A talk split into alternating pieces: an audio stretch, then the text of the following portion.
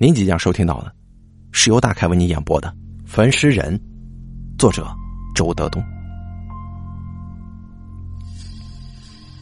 丽云再也起不来了，老婆、姐姐、姐夫、妹妹、妹夫都在床前守护着她。丽云艰难的喘息着，说话都断断续续了。医生跑来好几次，今天值班的。正是给丽云诊断的那个傲慢的医生，他不停的摇着脑袋。丽云只能听见自己呼啦啦的喘息声，再也听不清大家说的是什么了。有一件事情他心里特别清楚，那就是今天他没有在吃那大剂量的化疗药。他知道这意味着什么。老婆一直抓着他的手在哭。这个时候，他突然想起他看过的一个女作家写的文章，里面有一句话，他的印象是特别深刻：“等待黑暗升起。”是的，他在等待黑暗升起。窗子外的黑暗一点点的浓厚起来，房间里的灯越来越刺眼。他惊恐的瞪着眼睛，看着眼泪婆娑的老婆。妹妹躲在妹夫的身后，丽云感觉得到，她在无声的哭泣。这一刻，丽云最牵挂的还是在发高烧的儿子。他突然反悔了，现在他如饥似渴的想要见儿子一眼，但是他已经有气无力，什么都说不出来了。病房里很安静，大家都在静静的观察他。隔壁水房仍然有水在滴落，滴滴答答的。突然，丽云闻到了一股烧棉花的味道。她艰难的转过头去，看见病房的玻璃上露出了一张古铜色的脸，他直愣愣的看着自己。丽云不知道他是哥还是弟，他想举起手。示意亲人们赶走门外这个人，可是他的手颤颤的动了几下，终于没有再抬起来。家里人不认识这个穿蓝大褂的人，他们不知道他是火葬场的焚尸人，他们不知道他在急切的等着把丽云推进焚尸炉里，他们都陷入了巨大的悲伤当中，根本就没注意到门外站着一个人。李云慢慢的、慢慢的回过头来，用尽全身的力气握了老婆的手一下，但是他的力气太微弱了，老婆没有一点感觉。他感到灯光越来越刺眼，气息越来越短，心跳的越来越慢。他的身体越来越轻，越来越轻，飘向了另一个时空。他感觉自己是在朝下飞，下面是黑暗的万丈深渊。有一只手紧紧的抓着他，那是老婆的手，在高处，在光亮刺眼的高处，他像一个风筝，一个朝下飞的风筝，在半空当中不知所措的飞舞着，他就是挣脱不了那根细细的线。老婆一边嚎啕大哭，一边对其他人叫喊着什么。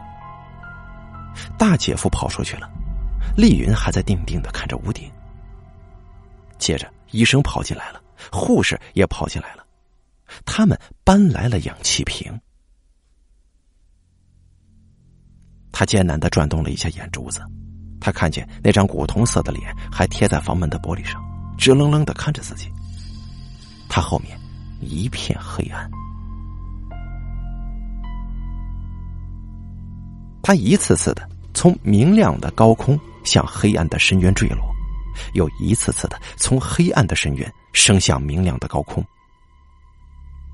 凌晨三四点钟的时候，终于，他挣脱了那根紧紧绷着的线，落下去，落下去了。他不知道一直朝下坠落的是他的身体还是他的意识。女人的哭声就像潮水一样涌上来，到处都是跑动的声音。丽云想告诉他的亲人：“我还没死呢。”可是他已经不会再说话了。在大家的眼中，他确实已经死了。他的心脏不跳了，呼吸停止了，脉搏没有了。他的眼睛张着一条细细的缝，瞳孔都已经扩大了。这个时候，丽云才知道，人的心跳停止、呼吸停止、脉搏停止，其实还是有大脑意识的。不过，他无法告诉大家这个秘密。他隐隐约约的觉得大家在嚎哭。他隐隐约约的感觉到大家在跑动。他知道，紧接着那个焚尸人就要过来了。他无法改变这一切，他现在已经成为了一具尸体，谁都不知道他的大脑还在缓缓的运转。果不其然，一辆滑轮床推了过来，两个员工把他抬了上去，用白布把他的脸给蒙上了。丽云呆滞的想，他就要被交给这个老头了。哭得死去活来的老婆，好像是在死死的抓住滑轮床不放手。最终，那个滑轮床还是被推走了，顺着漆黑的走廊一直推出住院部，朝住院部后面的停尸房走了过去。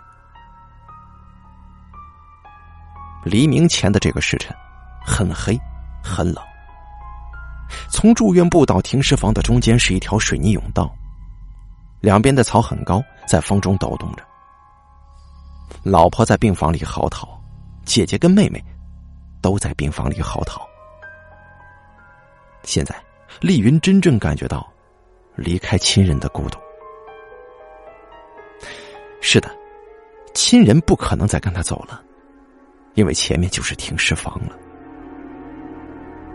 儿子此时躺在家中，还在发高烧。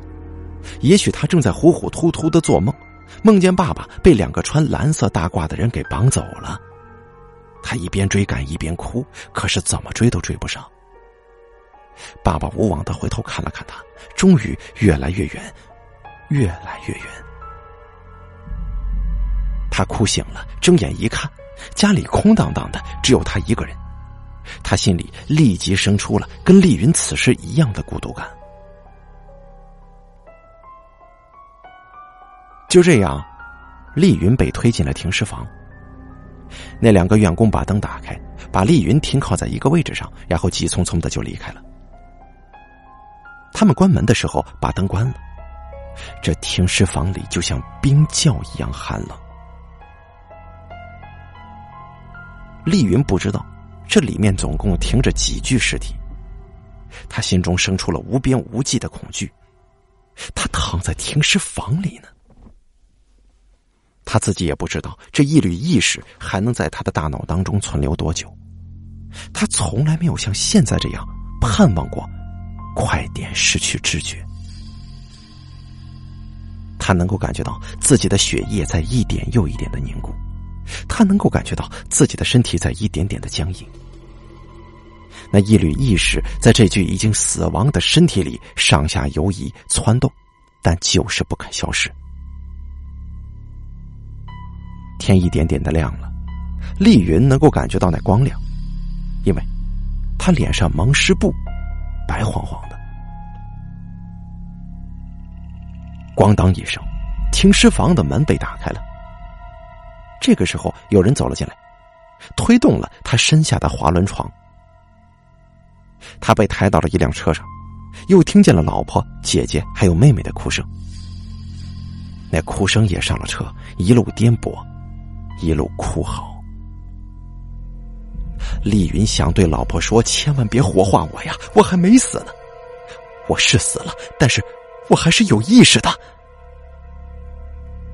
可是。他知道这是不可能的，因为那缕飘忽的魂魄不能再支配一具沉甸甸的尸体了，也不能再支配他的嘴了。他感到最大的悲哀和恐惧了。终于，车子停了。他知道，地方到了。大姐夫去办手续，老婆还在哭。不过，他可能是害怕了。他不再去接触丽云的手，只是坐在另一个座位上哭。丽云想大声叫，别烧我，救救我呀！可是他就像是陷入了梦魇，嘴巴不听使唤。他的尸体静静的躺着，就像是一个断线的木偶。终于，有人把丽云给抬起来了。老婆就像是被剥了皮一样的哭呀，被什么人给拉住了。丽云被放在了那个放尸体的铁担架上。咣当一声，铁门关上了，把亲人的哭声也隔离在外了。焚尸炉的火已经烧了起来，大烟筒把火苗抽得很响。丽云听见了呼呼的声音，蒙尸布慢慢的被掀开，焚尸人那张古铜色的脸又凑近了他，仔细看了看。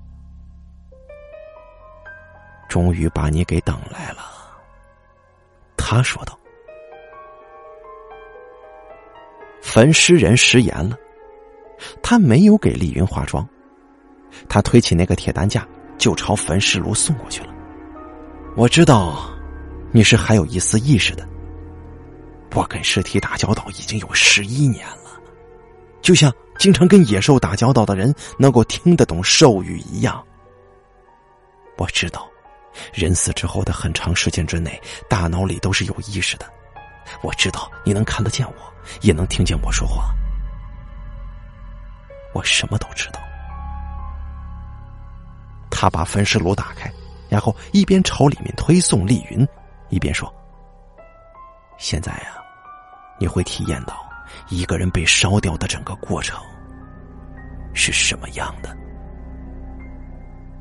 丽云就这样被送进了那狭窄的焚尸炉里。刚才他还能够隐隐约约的听见老婆在外面的哭声，但是现在他什么都听不到了。四周是漆黑的铁板，重达千斤。炉门被关上了，火苗翻腾起来，他的毛发、衣服瞬间都消失了，眼珠子啪啪爆裂，身上的肌肉滋啦滋啦的冒起了黑烟，他的筋被烧得猛然绷紧，身体一下子瘫坐起来，紧紧的贴在炉顶的铁板上，慢慢的，他坍塌了。他的肌肉一点点的焦糊，他的骨头开始逼波作响，一点点的扭曲，扭曲着。那个焚尸人终于打开了炉门，小心的把他的骨灰给扒了出来。那张古铜色的脸贴近骨灰，然后笑了：“怎么样？我把你烧的怎么样啊？”接着他又捧来一堆黑灰。这是猪骨头烧成的灰，你老婆会把这只猪的骨灰抱回去，而你呢，就留在我这个房子里，年年岁岁，看我怎么烧人。这个可是咱俩说好的，我会一直在这里工作下去的。现在呢，我已经烧了八千九百八十七具死尸了。我的成绩是有目共睹的，你知道，除了这八千九百八十七具尸体不算，我今后烧的第八千九百八十七具尸体是谁吗？嗯，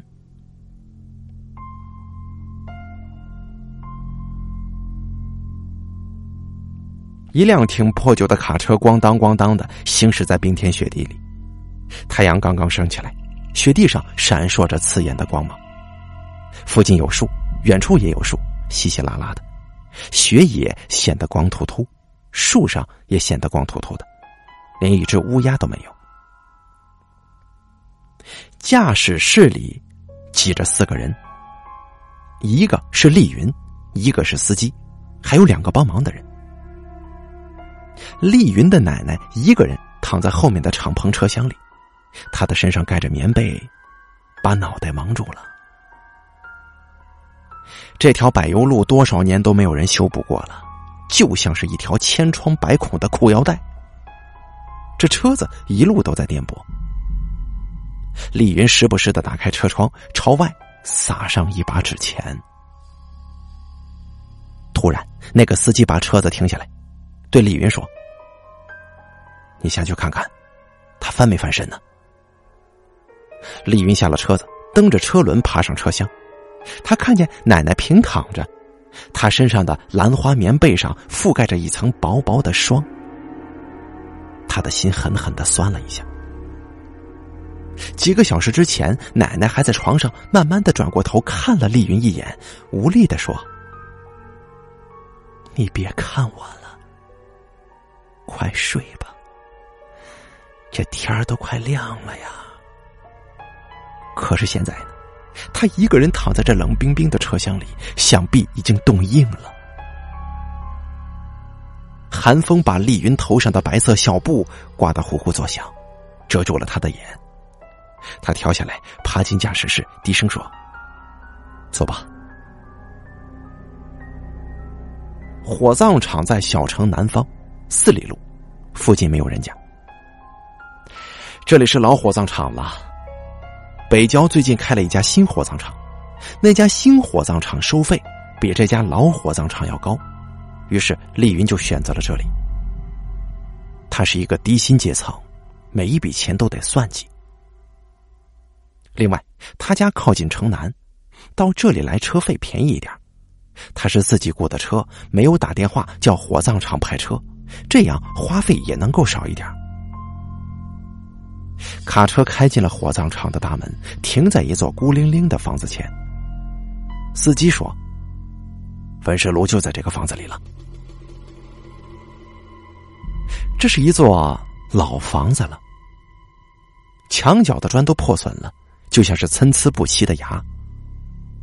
房子很高大，像是个庙堂，不过它却没有庙堂那种安详跟超脱的气质，但是却有一股阴森的感觉，就好像是一个没有五官的人紧紧的绷着的脸。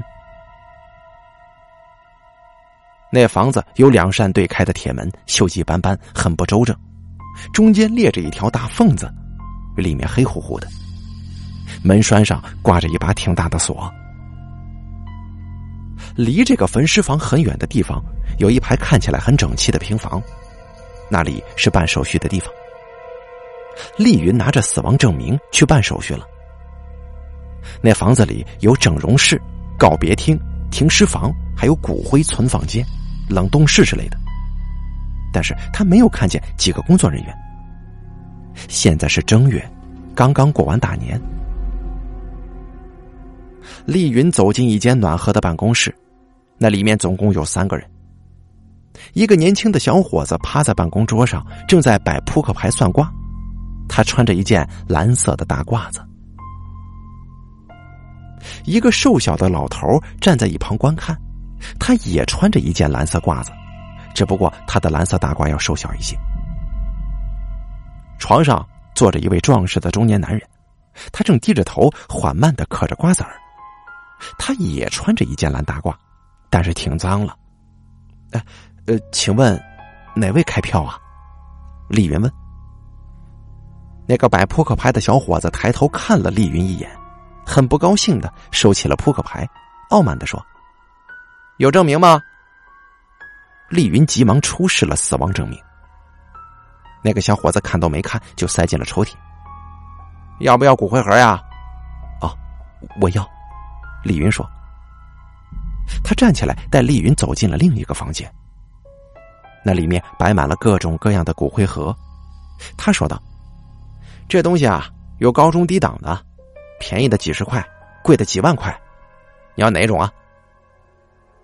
丽云挑了一个榆木骨灰盒。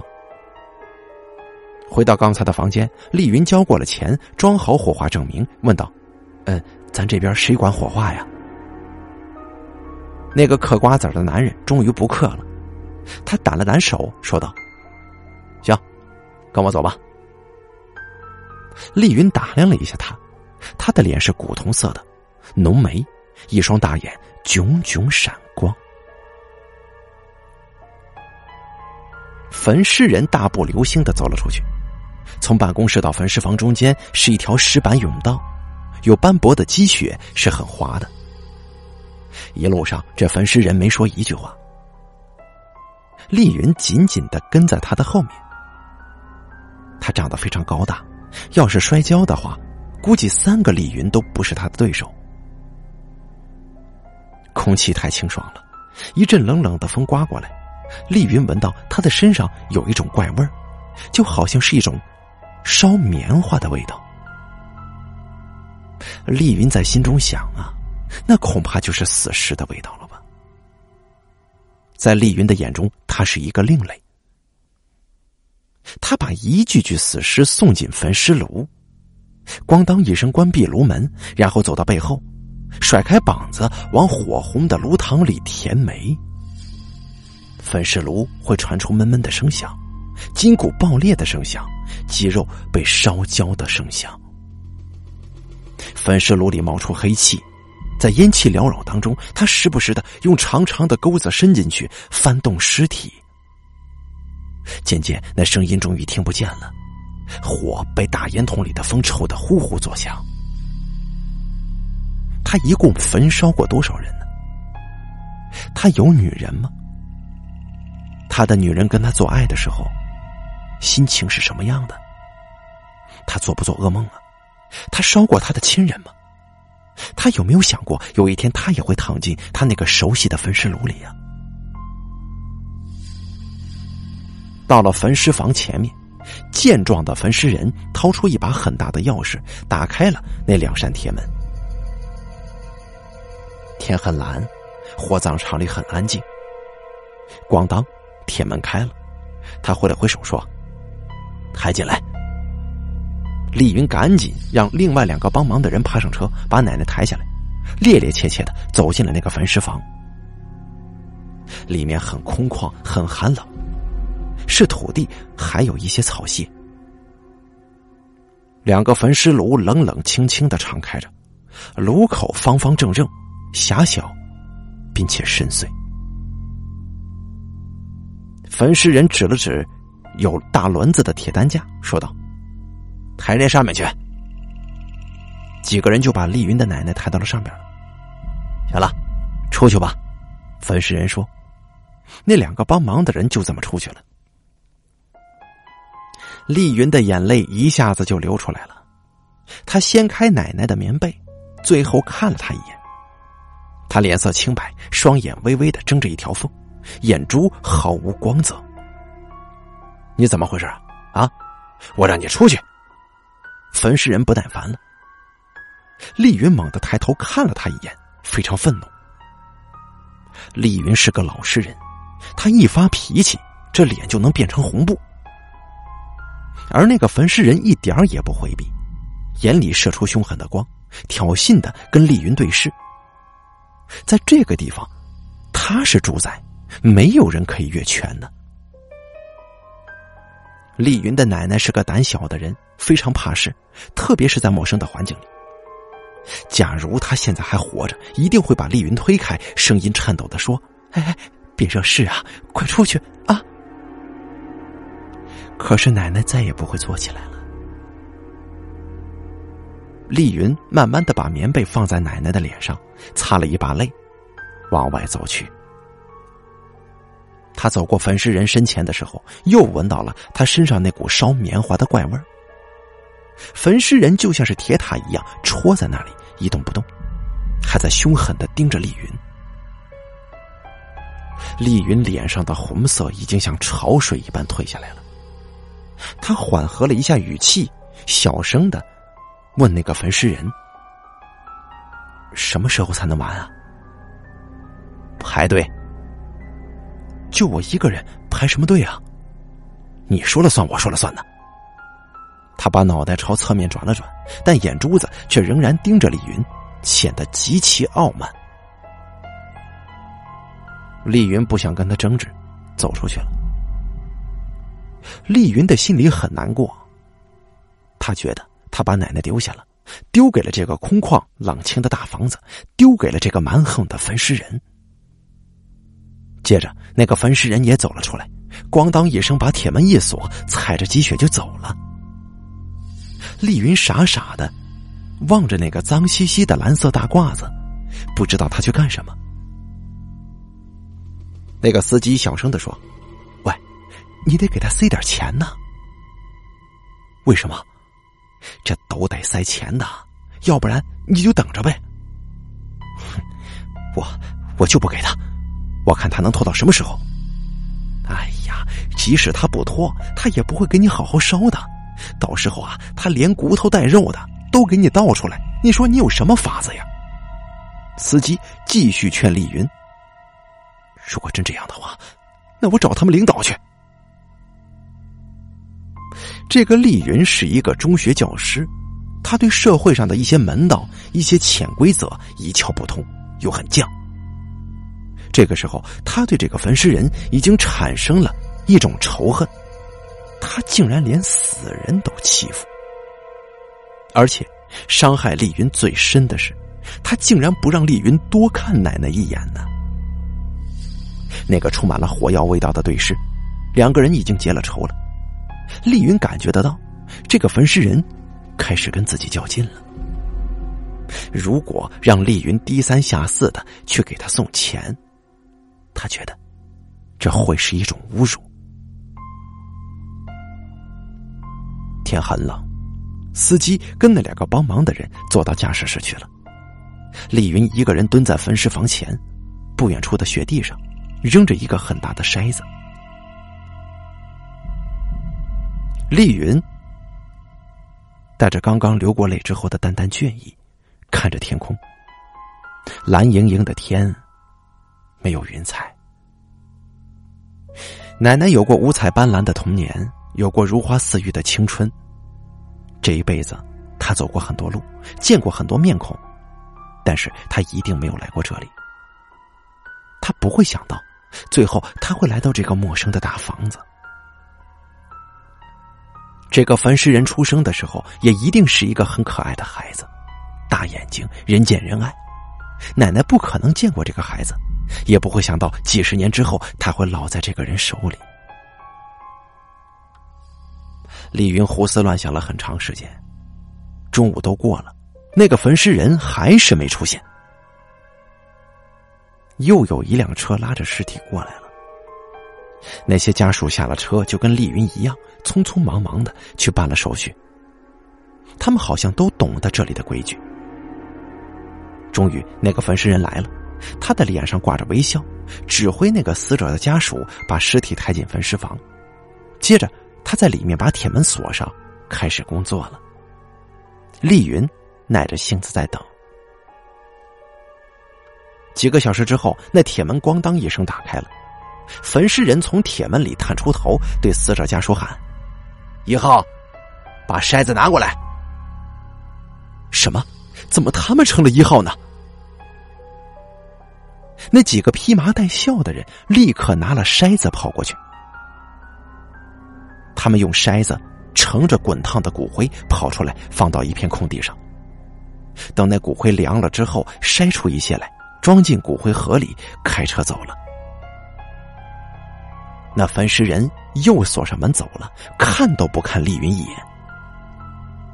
这个时候，司机从驾驶室里走出来，对丽云说：“我说呀，你还是给他塞点钱吧。”“不，我不塞。我，哎呀，我我在这里等的时间太长了，耽误了别的活呀。那那你能不能加点运费啊？真是不好意思了。”丽云咬着牙说：“好，我给你加。”他说完，站起身朝办公室走。他要去讨个说法。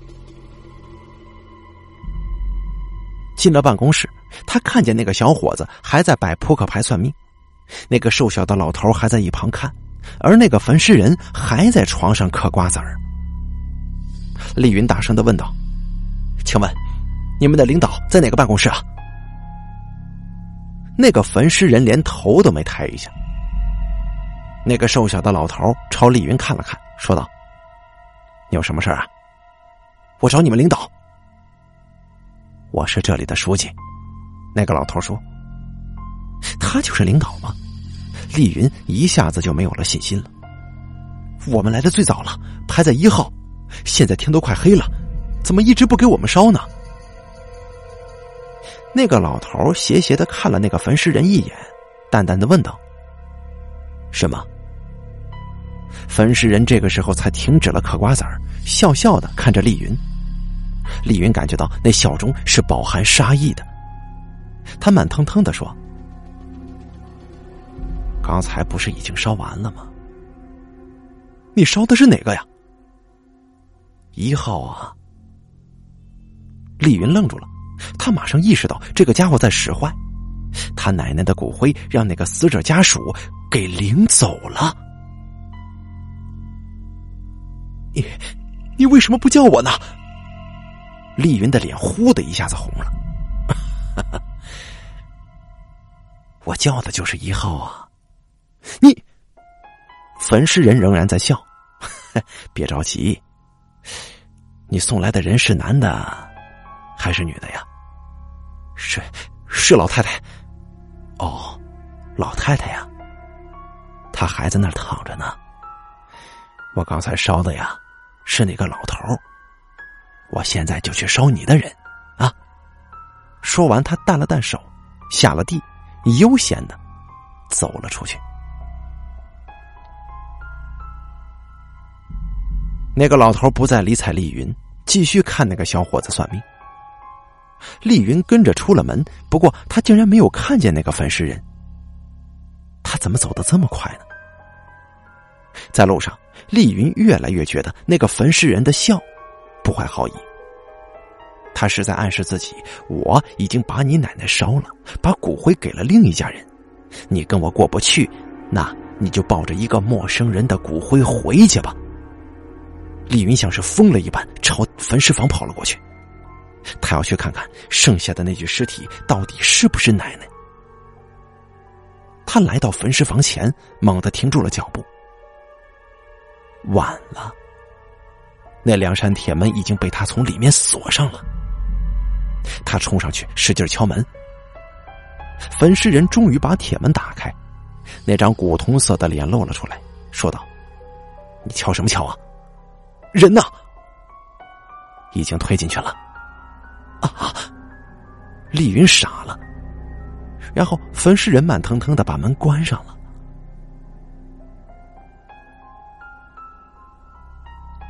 丽云把骨灰装进骨灰盒里，她在怀中抱着，心情复杂极了。她不知道这里面是奶奶还是另一个陌生的老头子。现在的科学技术还无法进行骨灰认定，他吃了哑巴亏了。他把骨灰盒寄放在了火葬场，然后上了车，沮丧的对司机说：“咱们走吧。”司机早就调好了头。他发动车，朝前开动了。这个时候，天已经擦黑了。那个焚尸房的门敞开着，里面一片黑乎乎的。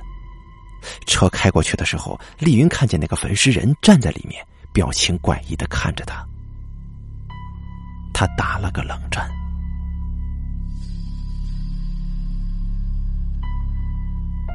奶奶去世之后。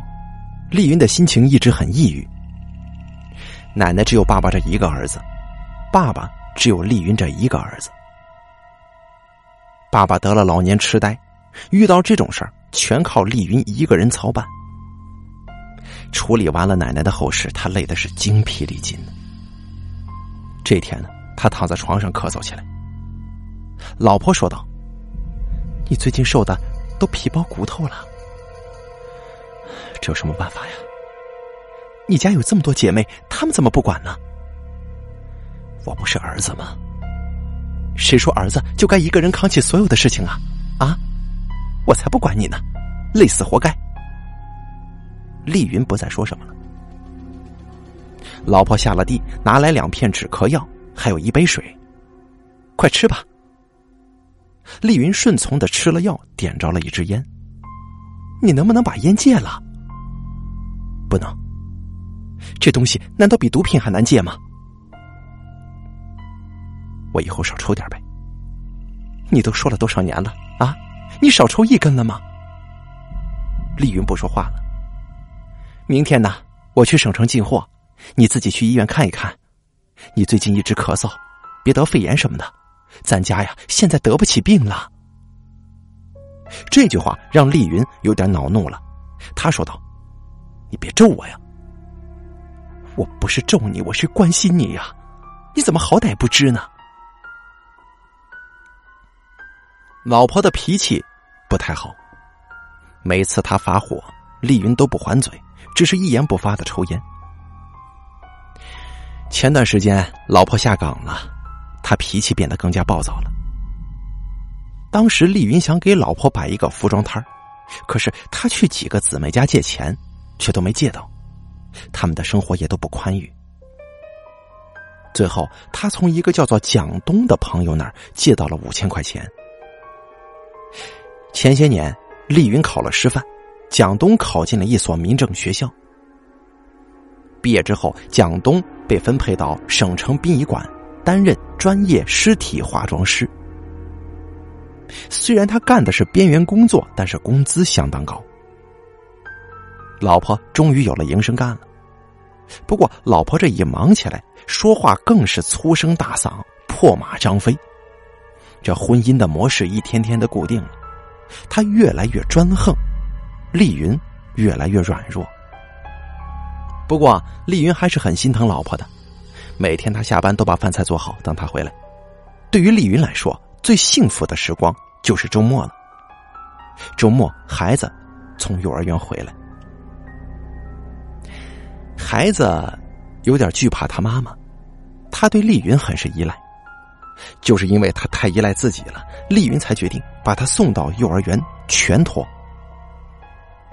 这爱是矛盾的，丽云希望孩子对他好，但又怕孩子对他太好。万一他有了什么意外，他怕孩子承受不住这种打击，于是他就希望孩子对他不好，自私一点。他希望天天跟孩子在一起，夜夜搂着孩子入睡，但是又担心孩子不自立，长大之后不易生存，只有忍痛割爱，把他彻底交给了幼儿园。第二天，老婆走了之后，家里只剩下丽云一个人。晚上，他不愿意做饭，就到街上随便吃一点。他走到一个夜市，那里有很多的烧烤摊位，烤羊肉、烤火腿、烤鱼、烤蛋，什么都有。他找了一个僻静的地方坐下来，跟老板要了几串烤腰子、一盘泡菜、一扎啤酒。这对他来说是一种奢侈的举动。烤腰子很快就上来了，滋啦滋啦的响。散发着一股诱人的孜然味道。老板是个中年女人，她笑吟吟的说：“兄弟，慢慢吃啊。”“，谢谢。”他拿起一串烤腰子，刚要吃，突然就感觉到有一双眼睛在注视着他。他抬头看了看，有个人坐在离他几米远的一个位置上，正在看着他。他惊呆了，这个人正是那个焚尸人呢。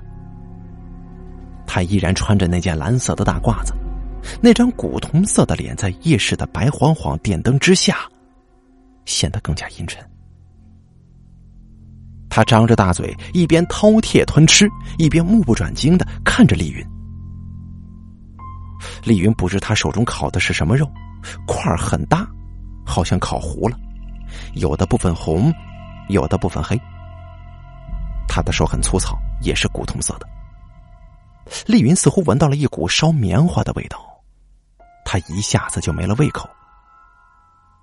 他避开焚尸人的目光，朝女老板招了招手，说：“老板，结账吧。”那个女老板一边用围裙擦手，一边跑过来：“兄弟，你你这是带走啊？”“不，我不吃了。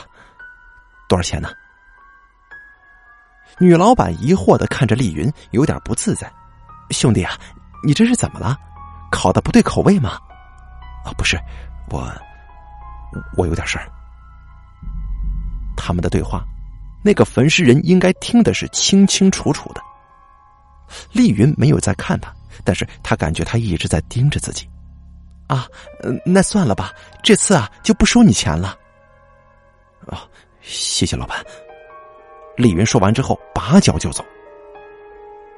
他回到黑洞洞的楼门口，回头看了看，那个焚尸人没有跟上来。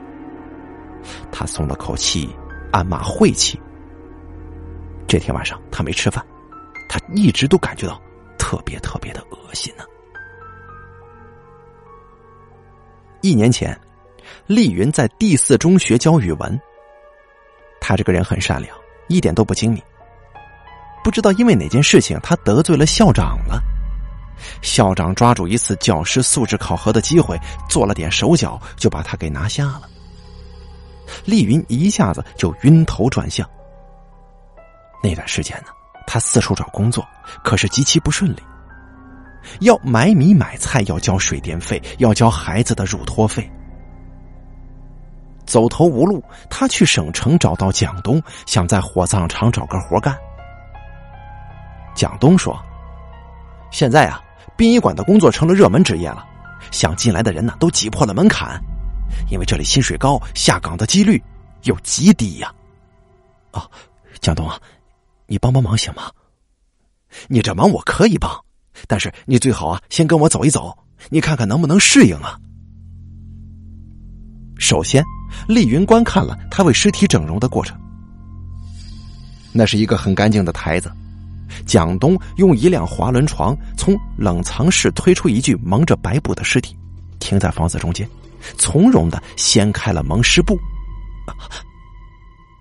李云的心猛烈的抽动了一下。那是一个被车轮压扁脑袋的女子的尸体。蒋东开始有条不紊的为他整仪容，他对着死者的遗照，就像是捏橡皮泥一样，为死者捏出了一个脑袋的大致轮廓，然后往死者的头颅里头塞棉花，用针线将错位的肌肤缝合，再贴石膏。丽云站在很远的地方看，很快死者就恢复了基本的原貌了。虽然那张假脸涂的肉色很逼真，但是怎么看那都不会是一张真脸的。最后，蒋东轻轻的为死者洗头发，那长长的头发不再柔软，而像是一根又一根硬邦邦的麻丝。他对李云说：“有的尸体残缺不全，就用肥皂做出来安上；有的家属还要求给尸体消毒、给尸体洗澡，等等等等。”哎，这，你这活都是白天干的吧？丽云问。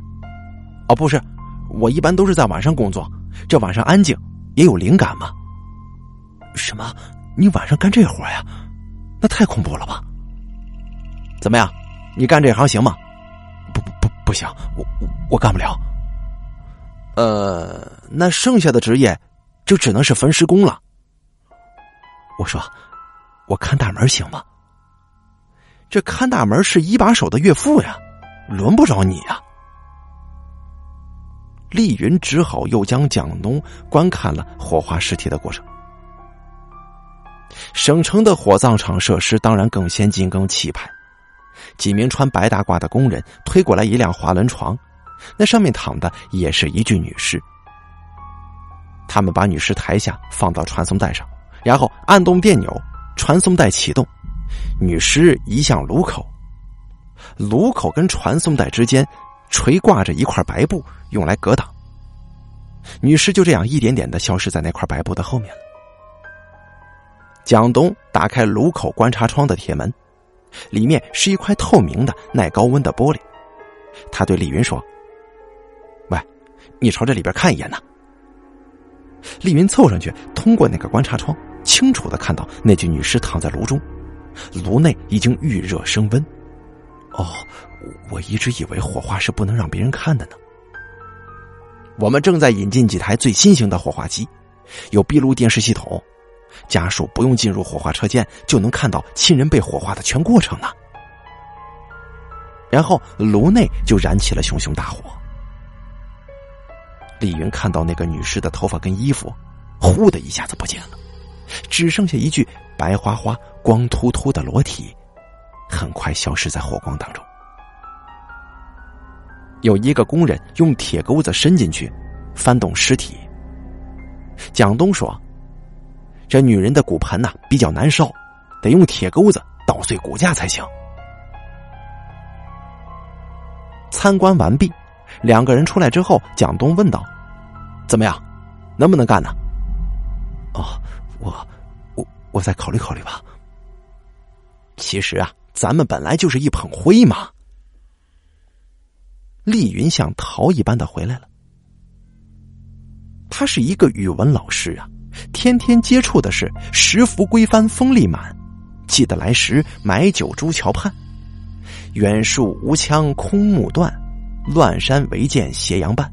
谁把心声翻玉管，吹过沧浪，多少上春院，已是客怀如絮乱。”画楼人更回头看，让他亲手把画楼上回头凝视的女孩子烧成灰，把多愁善感的作诗人烧成灰，他真干不出来。他想啊，假如自己教的是生理课就好了，这样也许就吃得下焚尸工这碗饭了。吉人天相，不久之后。他在一家私立小学找到了工作，仍然是教语文课。这天呢，丽云下班走到家门口的时候，突然看见不远处有个蓝色的大褂子，他眼睛当时就直了。又是他！他正在一个熟食摊上买东西呢。丽云感觉得到，他是在看见自己之后才假装要买东西的。丽云的心砰砰砰的跳起来，赶快进了楼门。那个焚尸人跟着到了丽云家门口了。丽云是一个内心脆弱的人，老婆跟小孩子都不在身边。夜里呀，他突然感到很孤单，还有一点恐惧。关了灯，他仔细的听窗外的动静。尽管是四楼，可他还是不放心。他担心那个焚尸人会突然出现在窗外什么的，他越来越觉得他的眼神阴森恐怖。他跟无数尸体打过交道，他的身上已经浸染了死亡的气息。丽云后悔了，后悔当时不应该跟他结仇啊！他慢慢的闭上了眼睛，他的身体朝着天花板慢慢的漂浮起来，漂浮起来。他伸手摸了摸头，有点烫。他突然对自己变得细心了，他仔仔细细的感受着自己的身体，开始胡思乱想：自己是不是得了心脏病了？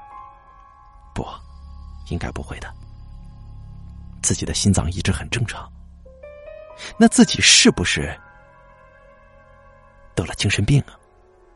也不会，他的家族没有精神病史。可是，总怀疑自己是精神病的人，是不是精神病呢？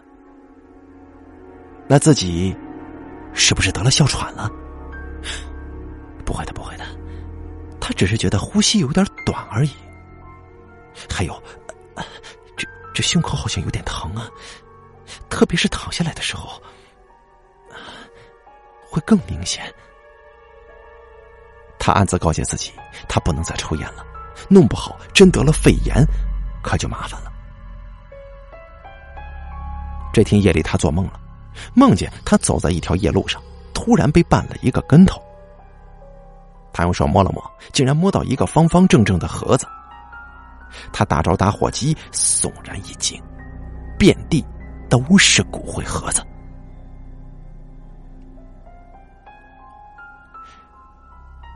他用手摸了摸。绊倒他的正是他奶奶的骨灰盒，他看着奶奶的黑白照片，极其惊恐。这个时候，他听见骨灰盒里面传出一个老人低低的呻吟声：“啊啊，你你是谁啊？”啊！丽云惊恐的问：“我找我儿子。”你把我还给我儿子。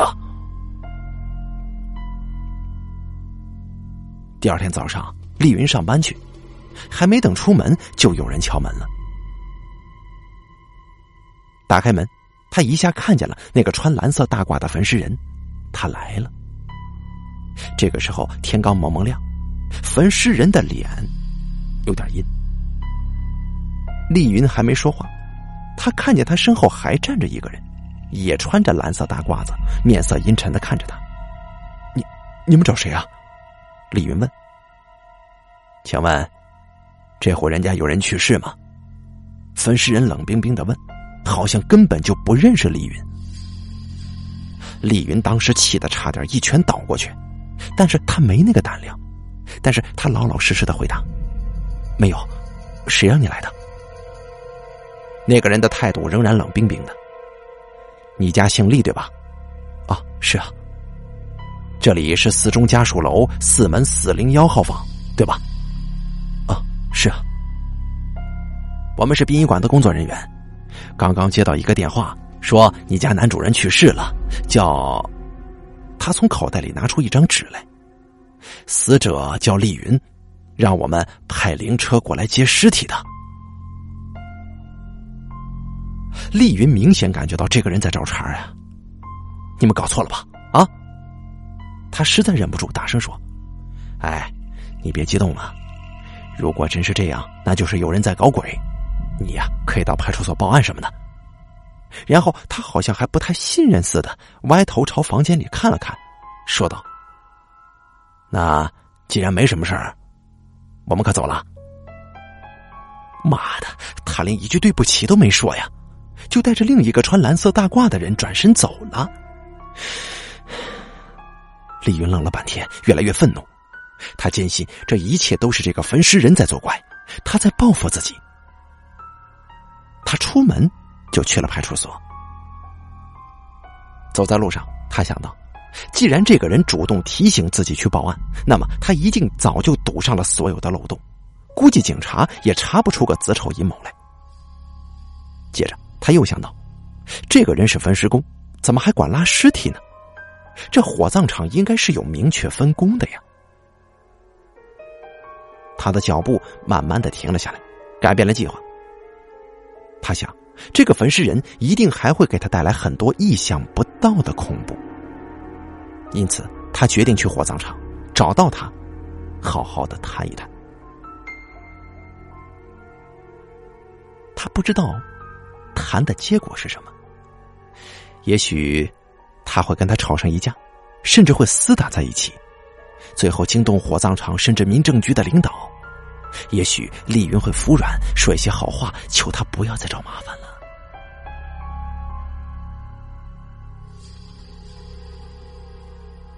火葬场之夜，白天的时候有课，丽云先去了学校。这天。丽云讲课心不在焉，差点讲出笑话来。好不容易熬到了下班，他急匆匆的离开了学校，朝南郊的火葬场走。去那里没有公共汽车，又舍不得打出租，干脆一路步行得了。他走进那个阴森森的火葬场大门的时候，天都快黑了，大院里空荡荡的。他来到焚尸房前面，看见那两扇铁门锁着，他就去了办公的那间平房。那平房黑乎乎的，只有顶头那间房子亮着暗淡的灯光。他走进那条狭窄黑暗的走廊，心里极其害怕。他加快脚步，想快点走进那个亮灯的房子。他穿的是一双布鞋，脚步声擦擦响。终于，他拉开了那扇门，里面有三张空床，却没有一个人。他的心一下子就空落落的了。他在房子里站了一会儿，想出去，但是却不敢。他在一张床上坐了下来。这个房间里除了三张床，还有一张旧桌子，上面放着一个登记本。李云猜测这里应该是值班室了，那么一会儿就应该有人过来。他多么希望这个时候能够走进一个工作人员呢，哪怕他也穿着蓝色的大褂子。丽云会给他递上一支烟，跟他好好的聊一聊，问问那个焚尸人叫什么名字，他的性格如何，他家里是什么情况。李云需要了解这个可怕的人。等了好半天，终于，走廊里传来一阵脚步声，脚步声很轻，很轻的。他屏住了呼吸，他突然想到，假如进来的这个人是焚尸人，该怎么办呢？这脚步声越来越近了，丽云也越来越惊慌。就在这个时候，门吱呀打开了，走进来一个穿着蓝色大褂的人。苍白的灯光照射着他的脸，也是古铜的颜色。他看了丽云一眼，严厉的问道：“你找谁啊？”“哦，我我我找那个焚尸工。”“他在外面呢。”说完，他走到丽云的旁边，牵起床单一角，好像是要换床单。这里应该是他的床位，他明显是想把丽云赶着站起来。丽云站起身之后，那个人只是抖了抖床单上的灰，然后他躺了上去，从床下拿出一本旧书开始看。丽云赶紧递上一支烟。那个人转头过来看了看他，摆了摆手。他的眼光刚要移开，又想起了什么，重新又看了一眼丽云。呃，怎么了？丽云问道。我好像认识你啊！啊，是吗？哦，不，不可能吧？我怎么看你这么眼熟呢？哦，可能是前些日子我奶奶去世，我来过这里的缘故吧。他又狐疑的看了丽云一会儿，不再说什么。慢慢的把脑袋转过去，继续看书了。师傅，您在这工作多久了？这火葬场从建厂到现在，十一年了。哦，我是一个教书的，我挺敬佩干你们这种工作的。哼，那个人在鼻孔里哼了一下，接着他也斜斜的看了丽云一眼，问道：“你认识唐大吗？”啊，谁？我不认识，你不认识他，你找他干什么？我想问他一件事。什么事啊？我怀疑啊，我奶奶的骨灰给搞错了。我了解这个火葬场，到今天为止啊，一共已经烧了八千九百八十七具尸体，骨灰从来没有搞错过一回。这隔壁就是骨灰存放室啊。那那你们有没有发错过灵车呢？那个人卡了一下壳，马上说：“这，这也没有过。”李云想了想说：“哎，唐大就住在这个火葬场里吗？”“是啊。”“那他成家了吗？”“没有。”我说：“你问这些干什么？有什么事情，你直接去问他不就行了？”人家这是下达了逐客令了。嗯，他在什么地方啊？他在焚尸房呢，我刚才看见他了。丽云从有灯的房间走出来，感觉到走廊里比刚才显得更黑了。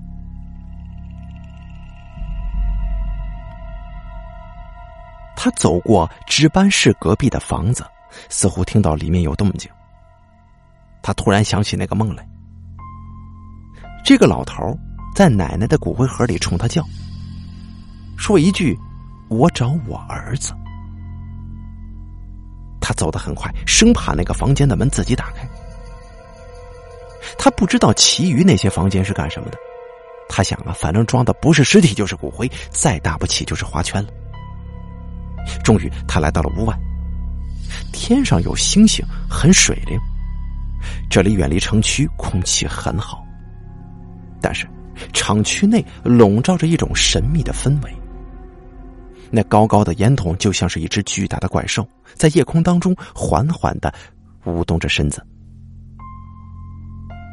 丽云想，这个唐大现在在焚尸房干什么呢？他为什么不回到宿舍睡觉呢？难道他知道自己来了，故意躲着呢吗？四周一片死寂，到处都是黑乎乎的，似乎潜藏着八千九百八十七双眼睛。丽云朝焚尸房望过去，他看见有个人影闪了一下，走进了那两扇铁门。啊，是唐大。丽云点上一支烟，定了定神，走了过去。那铁门没关，黑夜里看那里面更加阴森。丽云站在门外喊了一声：“唐大。”没有人回答。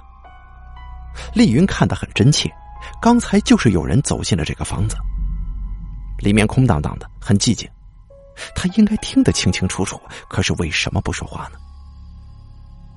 丽云壮着胆子走进了黑洞洞的焚尸房，同时打着打火机。柔弱的火苗闪跳着，暗暗的照亮了这个恐怖的大房子，但是里面并没有人的影子。他一点点的转动着眼珠，那两个焚尸炉显得更冷清了。他看得出来，是没有一丝一毫的热量的。一个炉门关着，一个炉门敞着。接着，丽云的眼光就落在了房子正中那个放死人的铁担架上。这上面竟然躺着一个人。那么，那个人应该是个死人了，头上蒙着蒙尸布呢。但是丽云却断定那应该是唐大。丽云朝他叫了一声：“唐大。”那个人一动不动，但打火机灭了。李云的腿都站不稳了，他踉踉跄跄的退出来，他惊慌的朝大门走，想逃离这里。可是他走出几步，越想越不甘心呢。如果他就这样跑了，那个焚尸人一定会变本加厉的吓唬他的。他停下来，躲在很远的地方，继续看着那个黑洞洞的焚尸房。过了好久。一个黑影从那个门里探出了身子，李云睁大了眼睛。那个黑影看了看，把两扇铁门就关上了。李云肯定他没有看花眼，即使他的眼睛产生了幻觉，但是还有听觉可以证实这一点吗？他清楚的听到铁门互相碰撞的声音，咣当。他又一次走过去，他要拼个你死我活了。他轻轻的拉开那两扇铁门，再一次打着打火机走了进去。唐大，那个人还是躺在铁担架上一动不动，脸上蒙着白布。李云不知道哪里来的勇气走过去，他猛地拉开那个蒙尸布，他惊呆了，这死尸竟然是个老太太。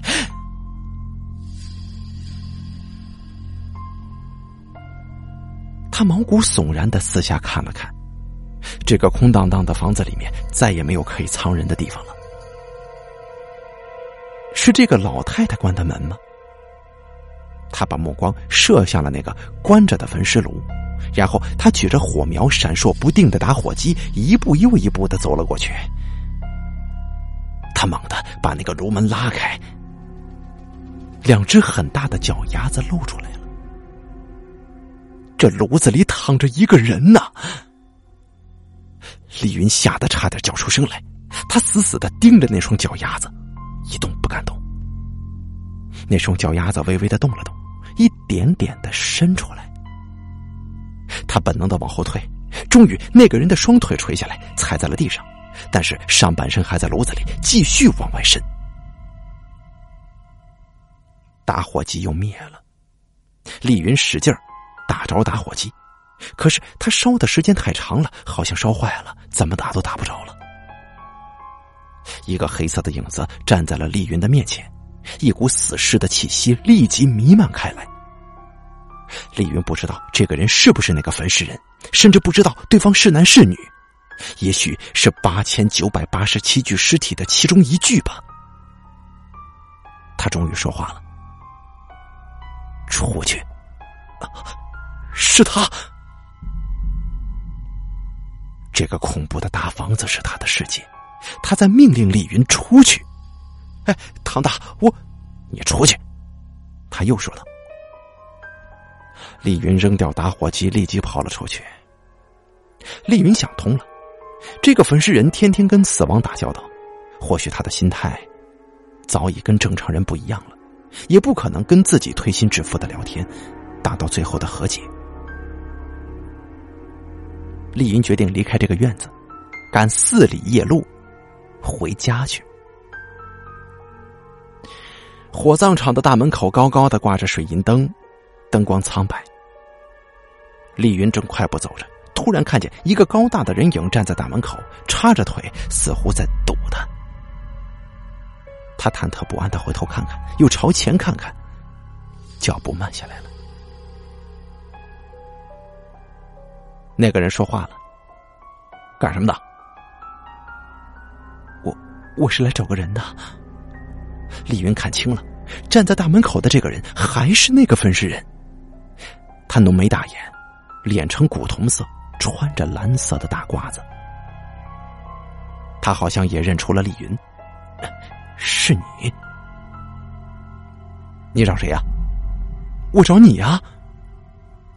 你找我干什么？今天早上你不是去过我家吗？你忘了？我没忘。哼，我想让你躺着来，你不干，怎么现在你却自己走着来了？我我我想问你一件事儿。什么事儿啊？刚才我我看见你在，我在哪儿啊？你在那个你在那个焚尸房里。你搞错了，我跟他是兄弟。不过长得有点像而已。我是弟。他说这句话语调怪怪的，李云到死都忘不了。你，你不是焚尸工吗？我是负责接尸体的。他的声音仍然轻轻的，好像是在告诉丽云一个什么秘密。老婆风风火火的回来了。他是坐长途车回来的，带回了四大包衣服，每个包足足有三十公斤。他一进屋就发脾气，抱怨丽云不去车站接他。丽云能够想到老婆一路上的艰难，就是换了他，要把这四大包东西从省城折腾回来，也不是一件容易的事他急忙给老婆做饭、捶背。晚上，他对老婆讲了最近几天发生的事当他讲到他在焚尸房看见一个人躺在焚尸炉里的时候，他老婆惊叫起来。接着，他指着丽云的鼻子说：“你有病啊！啊，你去那干什么？”焚尸人的阴影一直在心头紧紧的跟随着，他总怀疑他在火葬场大门口看见的那个人，其实就是那个焚尸人，他在说谎。丽云一天又一天的消瘦了，他认为这都是让那个焚尸人给害的。这天晚上，丽云在卫生间刷牙的时候，又使劲咳嗽起来，止也止不住。最后，他发现自己竟然咳出血来了。他害怕老婆看见，拧开水龙头，把那几滴血冲下去了。他陡然之间变得无助起来。他想啊，明天就是耽误上课。也得去医院看看了。是的，他跟老婆的收入刚刚能够维持温饱，是生不起大病的。第二天天有点阴，下午没有课，丽云去了医院。那个医生很傲慢，他一眼都不看丽云的脸，匆匆检查了一下，就说：“行，去照个 X 光吧。”半个小时之后，丽云拿到了那个 X 光片子。从片子上看，他的肺部好像有一个阴影，是一个肿块，呈分叶状，边缘不规则，像毛刺。他突然感觉这个阴影就是那个焚尸人呢。他把片子拿回来，交给了那个医生。医生匆匆看了看，说：“你再去做个 CT 吧。”他还是连看都不看丽云一眼。丽云知道。现在的医院可是黑的很呐，你就是有个小病，他们也得让你把他们的机器用一个遍。他心疼钱呢，做个 CT，老婆至少得在烈日之下站三天。最后他还是咬了咬牙，就做了。CT 结果出来之后，那个傲慢的医生终于看了丽云一眼。你，你家属来了吗？丽云直直的盯着医生说：“医生，我我没有家，要是我得了什么什么不好的病的话，你直接告诉我就行。”医生想了想说：“啊，肺癌。”晚期了。大夫，你能说的再细致一点吗？你的右肺下叶有一个肿块，属于非小细胞癌。啊，大夫，那现在还能治吗？现在做手术已经晚了。那那化疗呢？这常规化疗啊，对非小细胞癌很不敏感的。丽云脸上的肌肉抖了抖，她笑了。那那我这是没救了。你现在呀，只能采用超常规大剂量化疗了。丽云低下头想了好半天，突然问道：“那我还能活多久啊？”这个嘛，情况不太好啊。两个月，行了，你不要太悲观了，你还是应该保持乐观的态度，积极配合治疗的啊。丽云站起身来，默默的走了出去。哎，你，医生叫了他一声，但是他根本就没听见。他看到长长的走廊上走动着几个穿白大褂的人，椅子上还坐着几个面孔模糊的患者，有个患者用异样的眼光看着他。他的心好像是一个无底的空洞，又好像是一片乱麻。现在他只有一个念头，就是找到一个没人的地方坐一会儿，想一想。他走到外面，阳光刺眼。他坐在一条长椅上，没有人关注他，大家都在忙着出出进进。他感觉到身上没有一丝力气，他甚至不知道自己还能不能再站起来。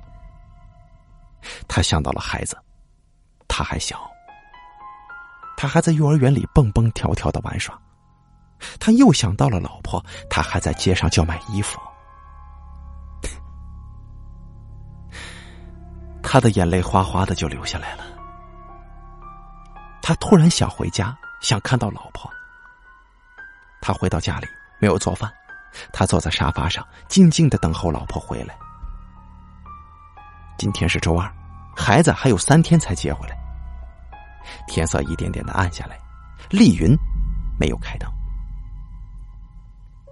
门响了，老婆回来了。他大大咧咧的进了门。看见丽云在黑暗当中坐着，说道：“你怎么还不做饭呢？”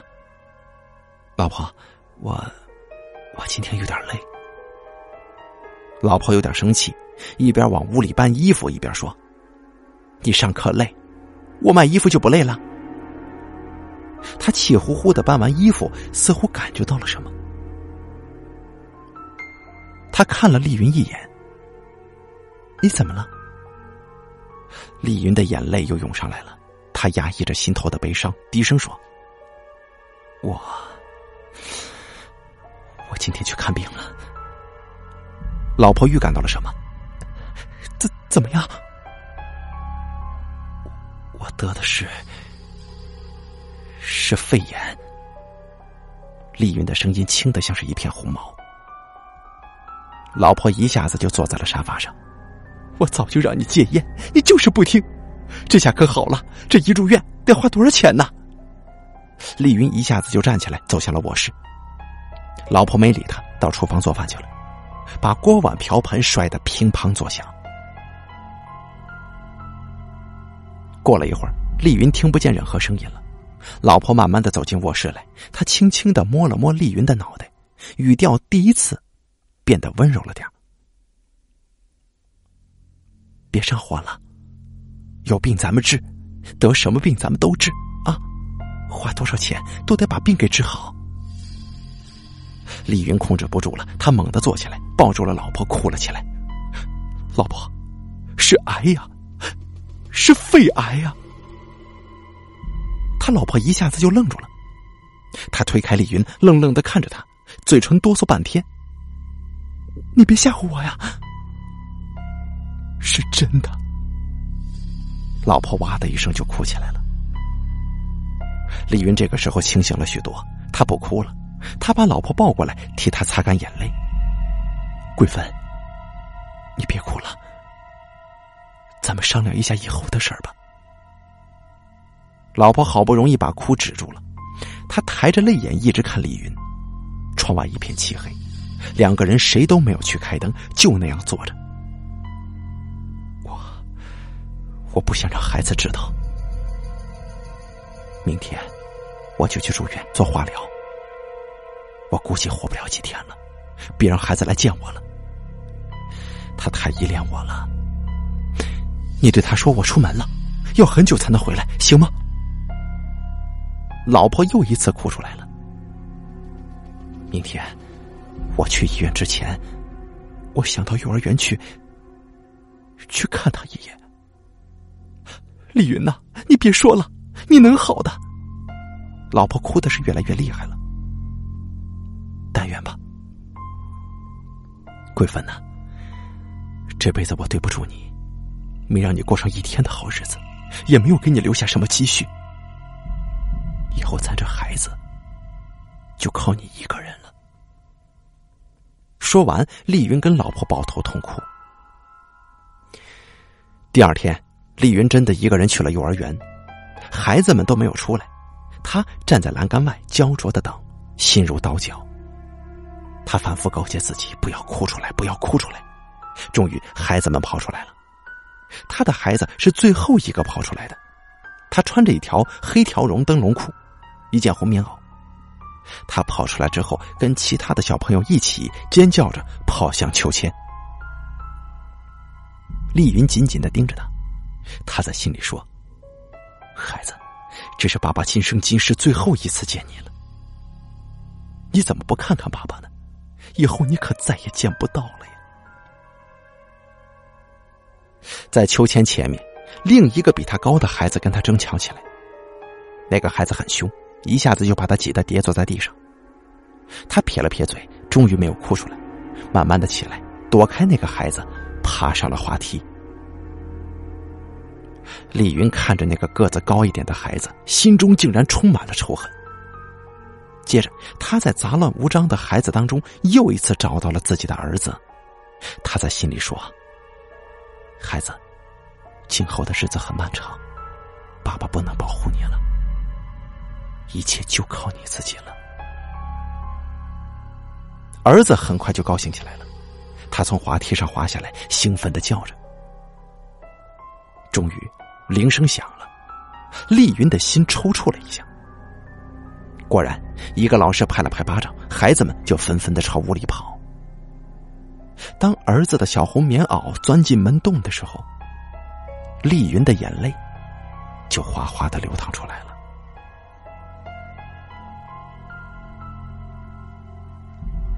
丽云住进了医院，老婆也不想再摆摊了，要日夜服侍他，照顾他。但是丽云不愿意，她第一次变得特别强硬。赶老婆走，我已经停职了。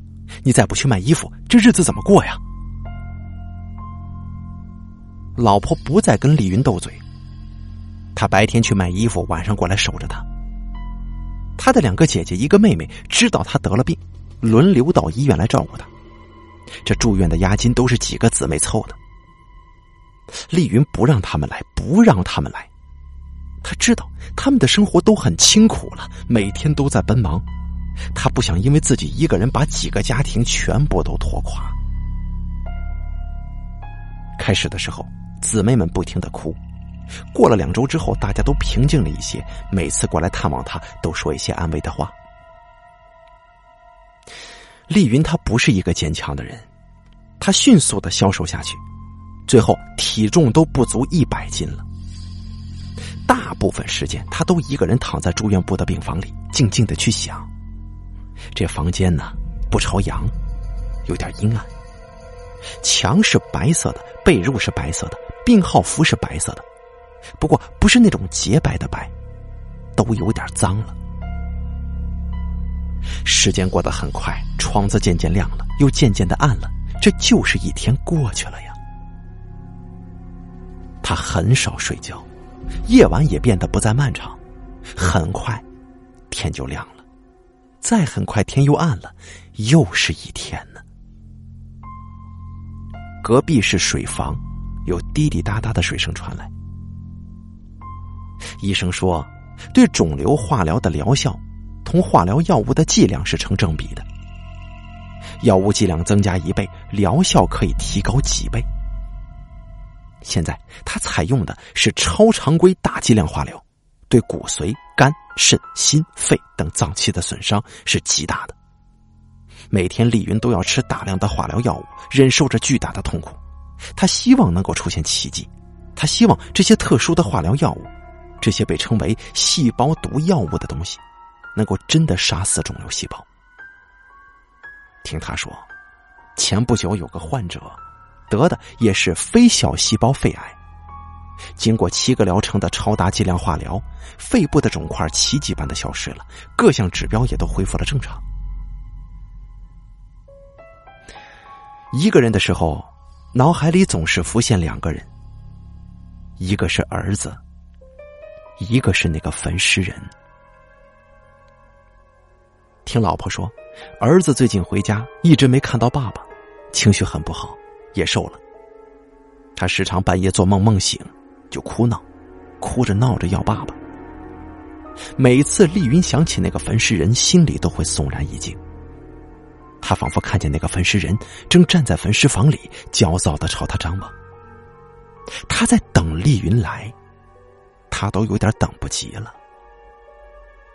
那个焚尸炉的门敞开着，正等着他被推进去。晚上，老婆来了，他拉着丽云的手，默默无语。丽云突然说：“桂芬呐，我想嘱咐你一件事儿。啊，老公，你说吧。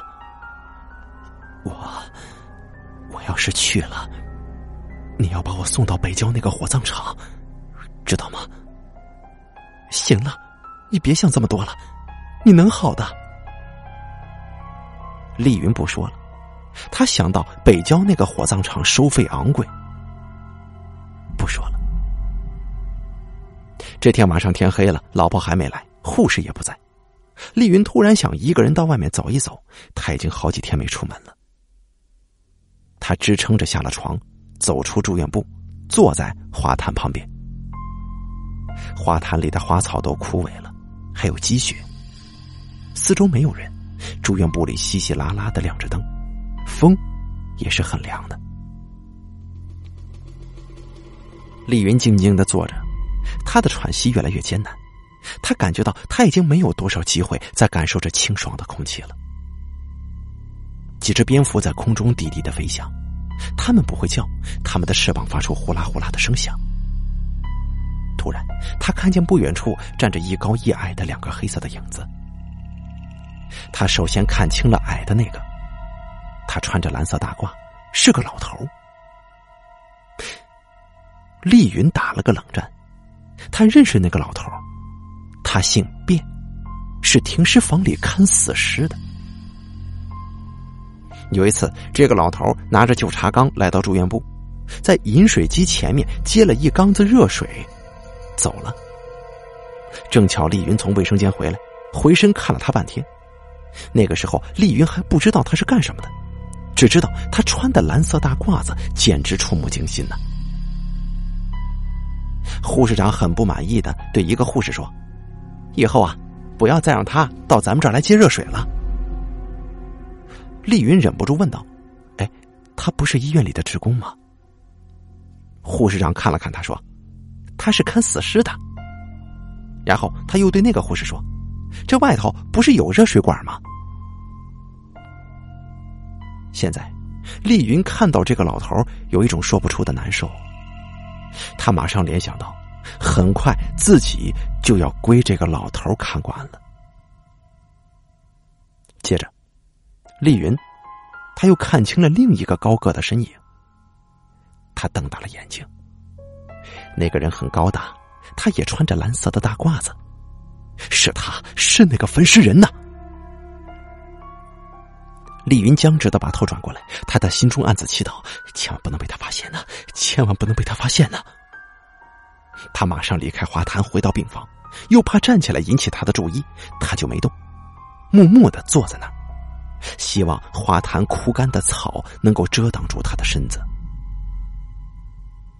这一高一矮的两个人在低声交谈着什么，好像是在谈一笔交易。丽云一动不敢动。过了好长时间，他听见有脚步声朝他走过来，他还是不敢回头。那个脚步声终于停在了他的身旁。他惊骇的转过头看了看，正是那个焚尸人。他的脸在月光之下显得有几分凶险。丽云的脸突的一下子红了。现在他是一个快死的人，这鬼一样的焚尸人怎么又来了？你干什么？丽云全身都在激烈的颤抖。那个人压低声音说：“我是地，你你走开！我是来找卞老头的。”然后他重重的坐在了丽云的身旁，他坐的跟丽云很近，丽云感觉到了窒息。他又闻到这个焚尸人身上那股烧棉花的味道，他一直不认为这个人是什么地。哎呀，现在什么生意都不好做了。焚尸人叹了口气说：“有时候啊，这好不容易接到一个火化电话，可是去了以后啊，人还没死呢，真是白跑一趟。”丽云看着他，什么话都说不出来。焚尸人也看着丽云，又说道：“北郊那个火葬场啊，总是跟我们抢夺尸源，我们得经常到这里来转转。”丽云明白他在说些什么，他想使出全身的力气，一拳把这个焚尸人给打倒。他一辈子都没打过人，再不打可就没机会了。可是他知道自己现在连腹肌之力都没有了。不但打不倒这个像铁塔一样的家伙，自己反而会跌倒在地的。焚尸人回头看了看，然后压低声音说：“喂，我们每拉走一具尸体呀，还得给这个卞老头一百五十块钱的回扣呢。现在办事儿都是这么办的，这没办法呀。”丽云的手攥得紧紧的，在不停的颤抖。那个焚尸人突然把脸伏在丽云的脸上，轻声问道：“你这是生病了？”丽云不说话，他的手抖得越来越厉害。啊，这个老变头告诉我，说是有个得肺癌的病人，还有一个月的活头。哎，说的是不是你呀？他关切的问：“你他妈给我滚！你给我滚！”李云终于歇斯底里的叫了起来，接着他愤怒而且无助的四下张望。这个时候，他多么希望有个护士能够过来，把这个来自地狱的人给他赶走，或者说老婆走过来也行。可是，四周没有一个人。那个人慢慢的站了起来，说道：“你也别生气了，对你的身体不好。我走了。不过。”我会经常过来看你的。他的话意味深长啊。这天晚上，丽云又失眠了。后半夜，她迷迷糊糊的做了很多乱七八糟的梦。她梦见自己躺在一片荒凉的草地上，已经奄奄一息。他知道自己要完蛋了。他想看儿子一眼，想看老婆一眼，可是儿子跟老婆都不在身边。四周只有凄凄的荒草跟没完没了的冷风。嗯，突然，一条黑狗走了过来，它围着丽云的身子转来转去的。它的肚子很空，看来很久都没有吃食了，不停的抽动着。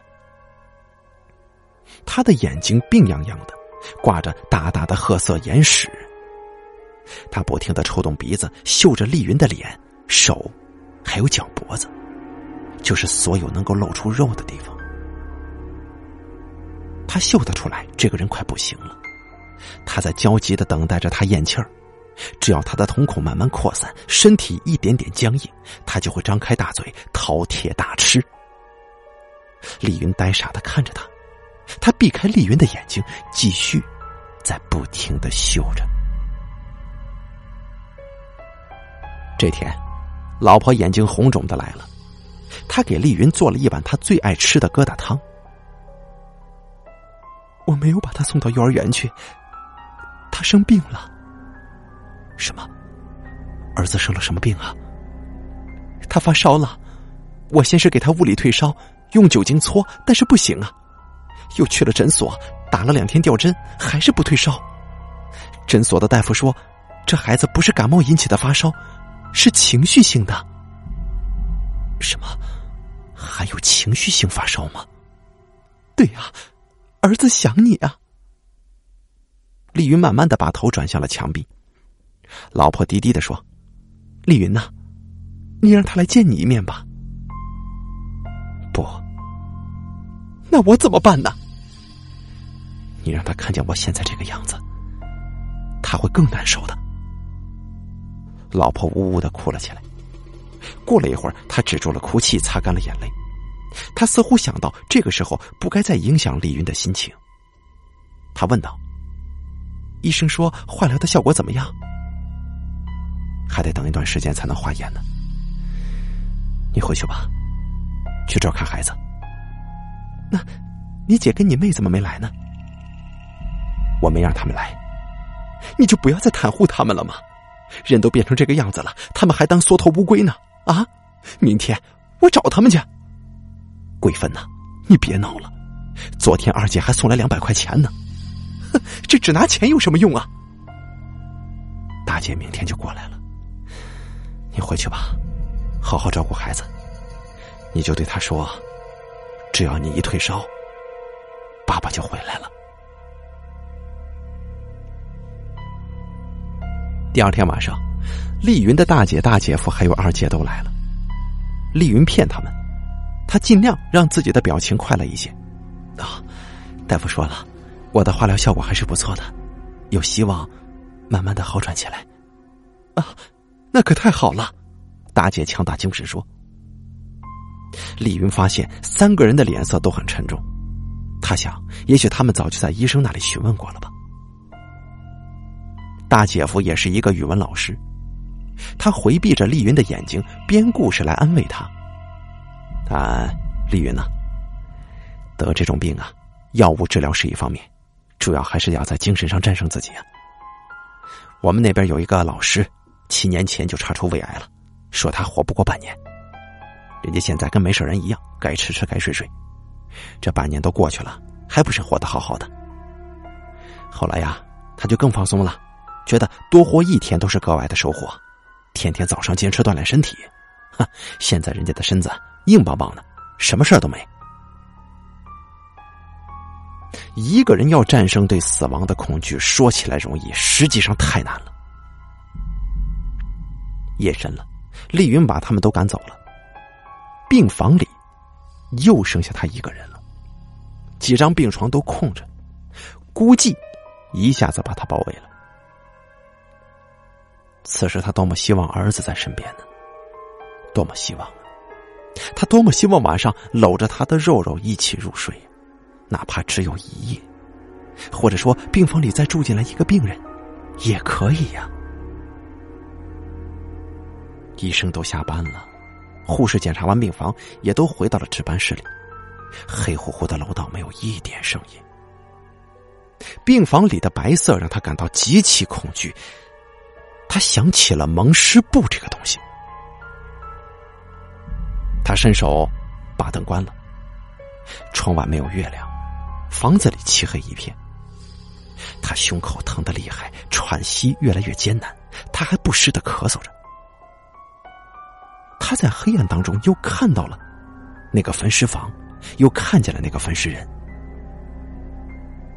他把一具尸体推进焚尸炉，使劲烧。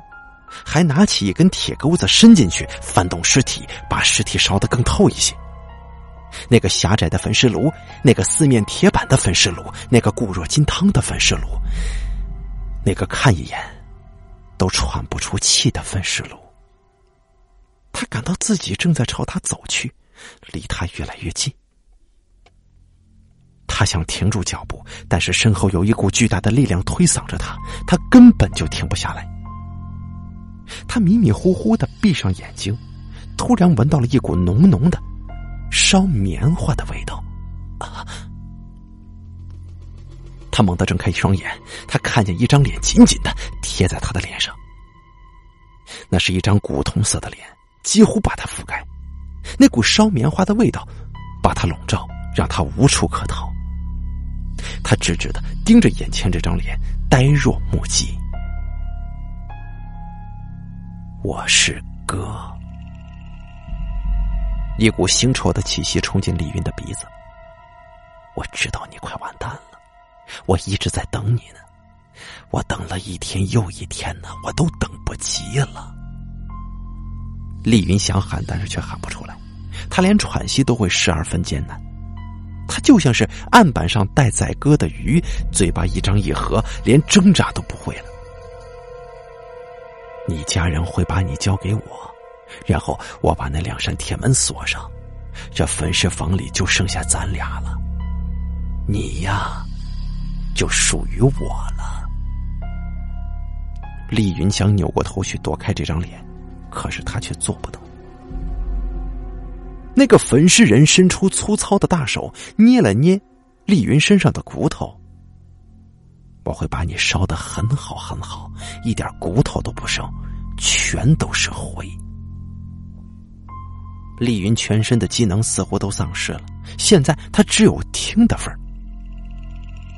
在你眼里呀，我是一个会干活的尸体。其实我很专业的。你不要去北郊那个火葬场，那里宰人呢。这能省就省点嘛。虽然他们烧的是液体燃料，我们烧的是固体燃料，但是我觉得这不是最重要的，要看烧的质量啊。再说了，液体燃料应该是轻柴油，但他们用的。却是重柴油啊！此时丽云的耳朵超乎寻常的灵敏，她不但能够听到对方的喘息，甚至连对方的气流刮着鼻毛颤动的声音，她都能够听得到。我们会提供一条龙服务，会把所有的事情都帮你操办了。这些事儿是很麻烦的，对我们来说，但是轻车熟路啊。首先呢，我替你开死亡证明，再到你驻地派出所注销户口。哦，你是黄家岗派出所管辖的对吧？嗯，没错。然后我就让我弟弟过来拉你，他车子开的很快的，从这个医院到我那个焚尸炉，只需要十五分钟。他的手伸进蓝大褂的口袋，掏出一盒脂粉。放在丽云的鼻子前，一股古怪的浓香弥漫了整个病房。我呀，还会找人给你整容呢。这人死掉之后是很难看的，但是整了容就不一样了。最后还得给你化妆。他一边说，一边把脂粉小心的揣进口袋。另外呀，我还得找个刻字师给你刻纪念币，还有灵位。小字三块，大字六块，这钱呢得由你自己出啊！他越说越兴奋，脸贴得更近了。你知道吗？有些骨灰盒买的是天价，你知道是什么材料造的吗？其实那他妈都是骗人的。我呀，给你选一个货真价实的。你知道骨灰存放有几种方式吗？我告诉你。第一是骨灰堂，就是一排排的铁架子；第二是骨灰墙，就是墙上砌的用石板封闭的格子；第三是骨灰亭，在室外的；第四是骨灰林，埋在树下；第五是深葬，存入地下室封闭起来；第六是骨灰墓，在底下修建坟墓，地上立碑。另外嘛，还可以。把骨灰撒入大海呀！这个是每年春秋两季办的手续呀。说到这里，焚尸人突然目露凶光，哼，你高兴的太早了。其实你别无选择，我会像对待你奶奶一样，把别人的骨灰给你的家人。我要留下你的骨灰，留在我那个焚尸房里。这样，你就可以日日夜夜的跟我在一起了。你就看我怎么烧人就好了嘛。他慢慢的直起腰来，到门口朝黑乎乎的走廊看了看，又走回来，俯身在丽云的脸上。丽云被那股烧棉花的味道给淹没了。他继续说：“咱俩第一次见面的时候啊，我就觉得你特别眼熟，我就觉得你离我不远了。是啊，不远了。丽云的鼻尖都快挨到他的鼻尖了。他慢腾腾的伸过粗糙的手，扒了扒丽云的眼皮，在黑暗当中仔细看了半天。嗯，快了。”你别急呀，我看也就是三五天的样子了。最后，他掸了掸手，站直身子。我会耐心的等着你的。然后，他慢慢的朝门口退去，渐渐的消失在黑暗之中。隐隐约约的，他留下了一句话：“我还会来看你的。”